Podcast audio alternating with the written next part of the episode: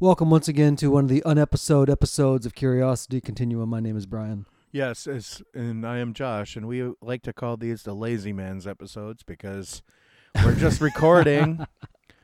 My grandpa used to say, you know, that was a lazy man's load, like when you had like when you carried too much, because you were Oh. you were too lazy to take two trips, so you just like do it all in one. And I, I You know, always my thought mom that said was that too. I always thought that was kind of like antithetical to what like real. I'm doing more work, so I'm lazy. Well, yeah, you're lazy because you don't want to go back and get more.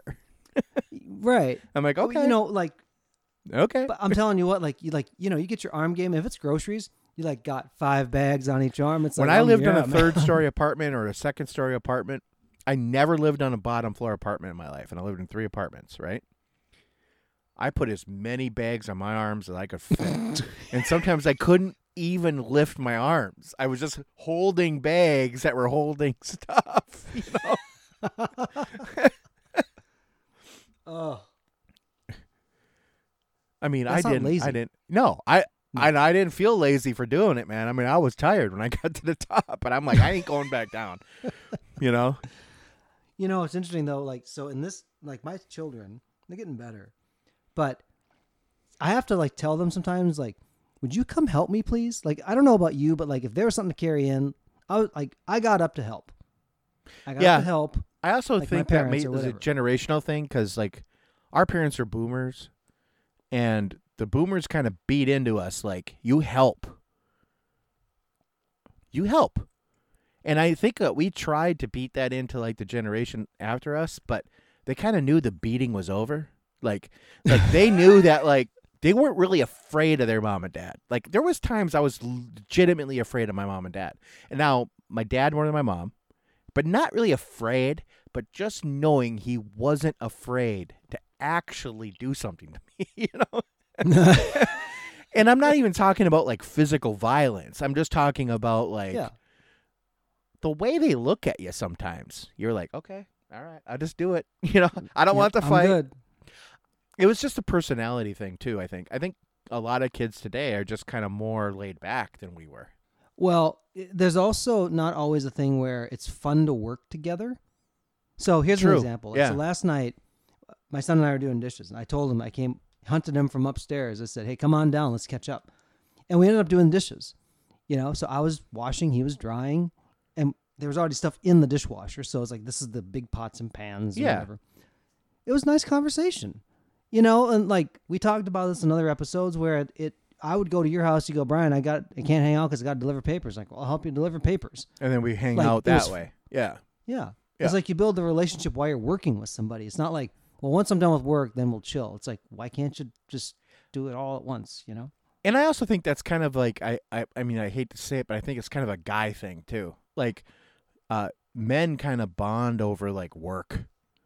You know, it it doesn't mean it's like our only thing that we're doing, but it it feels good to, to accomplish something. And when you accomplish something together, it feels even better. And I think sometimes that like like our wives, like Brian and I are both married, like they don't always understand that. Like like to Melanie, for example, like doing the dishes is a huge chore, but I'm like, well, we can do it together and just have kind of fun doing it, right? But she's just like, Mhm. oh, just get this done, do this, do that, do that, do that. But I'm like, but we're still spending time together. Yeah. And that's kind of something I think we have to teach certain people because certain people don't always understand that, you know? Well, you know, everybody kind of receives or perceives like when you're giving love to somebody in different ways. So there's a book called Five Love Languages that kind of talks about, you know, is it like acts of service? Is it is it words of affirmation? Is it quality time? You know, th- there's different ones of it. You know, one of mine is just quality time. And it by quality time, it doesn't mean we've experienced a rich cultural event. It just means that like you're spending time. You know, Right. it doesn't it doesn't have to be like this like you know high society redeeming moment. It just has to be like in the room. Yes, Which is going to, sometimes- we're going to the Opryland, or we're going to, you know, yeah. it could just mean that I'm, I'm, we're present physically in the location. Yes. Yeah. Now my wife, uh, she really loves like the the words of affirmation, right? Sure. To talk about these things. So the conversation is important. I think for me sometimes when I do those things, I am like, well, I'm in the room. Now, there have been times I've had my laptop because I just enjoy being in the presence of my family, but I'm not really accessible, and that really kind of doesn't jive. You're with there, but what not my wife there. wants to do at the time. Yeah, you're right. not. You're not to me, it's, it's like yeah, so. I, you know, we have to reset that a little bit as far as like how I remove myself and when I'm done, and then go out and Right. spend time with family and stuff.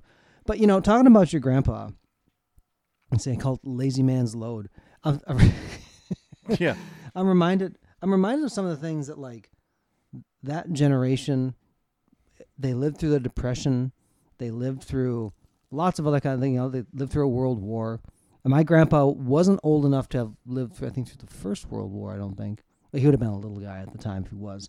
But there's a lot of change that happened kind of at that time, and we don't realize, I think, how much of the conveniences that they built for us. We are now about three or four generations past that. Like we really got to slug it out and get it done right, so that we have a future. right. Like we're actually at the tail end of what they gave us, where what they gave us is run out now, and now we got to kind of like push it back, rebuild it. We got to do something because in, in the United States, especially, we've gotten used to a lot of things that are just here. But now we got to like we got to rebuild them. We got to fix them. We've got you know you hear always hear infrastructure, uh, you know airports, roads, seaports, you know bridges, those things like hard infrastructure. Yes, we need that, and we've become so accustomed to it. Like in the city I live in, there's something like seventy bridges or something like that that go over waterways, um, because all the canals were built in the '60s here. You know, so all these bridges go over everywhere and they all need replacement and it's something like three and a half to five million dollars a piece Yikes! yeah so now they're like oh well let's just bond it out i'm like yeah but you're going to bond out like 300 million dollars or you know 750 million dollars and it's going to take you 57 years to even get to half of them and then Right. at that point they're going to have to bond out another whatever billion dollars probably by that point. So i'm like well Yeah. what is like i went to the city council meeting and i was talking to them and i said well when were these bridges built? And they're like well lots of them were built in the 60s i said okay so which ones need replacement? Like need it now. And there's something like 20% are in the next five years. So i'm like well let's worry about that. You know just get it done. But it is that thing. It's like we become like if those bridges weren't here we i i, I couldn't get around the city. Right. you know? It's like uh i'm used to them we need them and we got more people moving here all the time. So yeah we're kind of at that yeah we're at that point where like we need to do something i think We've pounded on this before, where we talk about how you learn how those things were built, mm-hmm. so you have the context to where you are today. Because at some point, nothing lasts forever, especially like those things that are built, and you have to replace it. Now, look, I'm a, I'm under no preconceived ideas that we haven't improved on technology or other things to be able to make maybe a better bridge, to make a more stable bridge, whatever it may be. But the fact of the matter remains is that you need people who know what to do and are willing to do it yeah to be able to fix it. And I think that that's the collision where that generation knew like if it's going to happen, it's going to be me doing it. You know, it's like I'm going to do it. I'm yeah going to grab it by the horns and I'm going to do it because I I'll, I'll be danged if I'm going to end up like this or you know, I know there's nobody like if they were first generation immigrants, there's no family to rely on. It's No. them. They got to figure it out. and they lived through the depression and the depression was a time when everybody was struggling It didn't matter if you were rich or poor there was different levels of struggle but everyone was struggling supply chains were constrained a lot of a lot of things that we're living through today they relied on themselves to do it and so i think it was really a self-sufficiency thing it was like because when when the depression was over and i knew my grandfather many years after that right obviously you know i was born 40 years after the depression. So it's like you know like I, like a whole generation of people happened between my parents right?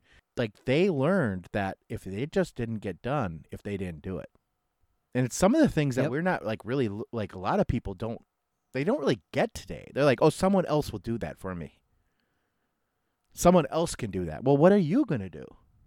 You know, Yeah. Like what are you going to do to solve the problem? It, it can even be a simple problem like changing your oil, or you know, or changing something in your house, or fixing something that you know has happened to like stop working. That was something. So, like, I know we had, um, we recently kind of had some car drama as we've got a different car. And the cars are something like I had friends that loved cars, worked around Right. cars. You know, my dad could do some basic things on cars, but cars were never the thing that I really poured my like knowledge base into. Right. And we were looking for these things. I was making mad phone calls. So thank you, friends who took my phone calls during that time. so I looked credible as I'm asking questions about cars. Sabrina asked me, she said, Why do you like feel like you need to know about everything? Now some of this is probably more my personality. But the other thing I told her was that I want to know enough so that I'm not A taken advantage of. B that I'm considering the right things when I'm looking for this car. And you know, I, I like you wouldn't ask me to like work on cars. I can replace oil. I can change an air filter. I can, Yeah. you know, like check fluids and stuff like that. I Super can do basic. basic yeah, kind of basic maintenance. Yeah. super basic stuff. Yeah. But the point beyond that, like I don't know. And but what you're seeing now too is like even like even like mom and pop shops, they're so, in so demand. Sometimes it takes a while for you to get your car in because like there's just that amount of work that has to be Yeah. done. Yeah. Yeah.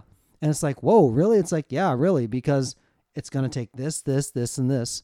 And what happens also, too, is that you have supply chain things. So part of what happened with my other car is that the engine just went because the timing chain went at, and we didn't know it was going until it went. And then it's, you're kind of, kind of, you know, at, up a creek at that point.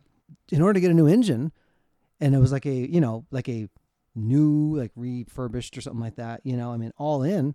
I mean, it was like, well, geez, I might as well buy a different car Right. until you look at the other car, car market. It's like I better be really picky about what I buy because otherwise I'm going to be like way weird upside down on something. You know, my my grandpa's generation, like he would just figure it out. You know, like it might not be like the best.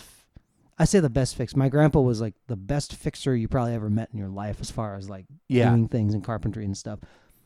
But it's like that's that worked. It's like yeah, like nobody like he didn't learn in school like how to do it like properly. Like it, no, it of course done, not.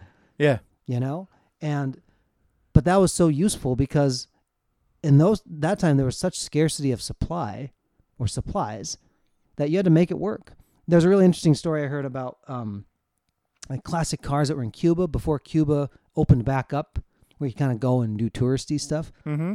They had all these old cars in pristine condition, like on the outside. The Yeah. inside was like, what in the world is going on? It's like you know, duct it's like tape and rubber bands and Yeah, you know. and you know, a well-trained army of hamsters like running underneath Yeah. It's because they they didn't have the parts like from you know they couldn't import parts. It was like that They Men in to, like, Black. figure it you out. Like Men in Black when the like the body and there's that little alien inside the head. yes, that's exactly it. You know, but they made it work because Yeah. that's what they had to have done.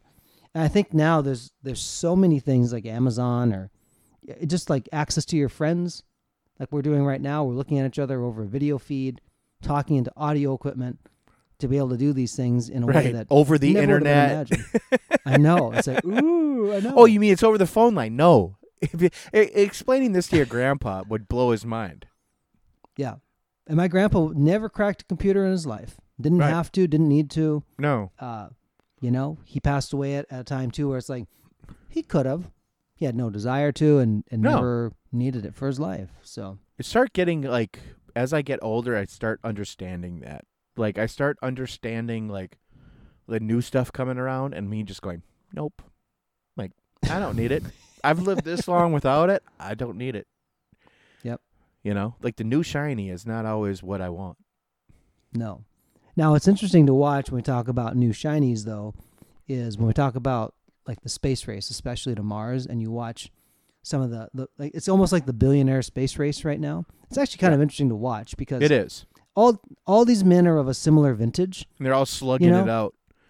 They're all slugging it out. These are like the oldest oldest Gen Xers, or maybe like the youngest Boomers, kind of like where they are in, in space and time and stuff.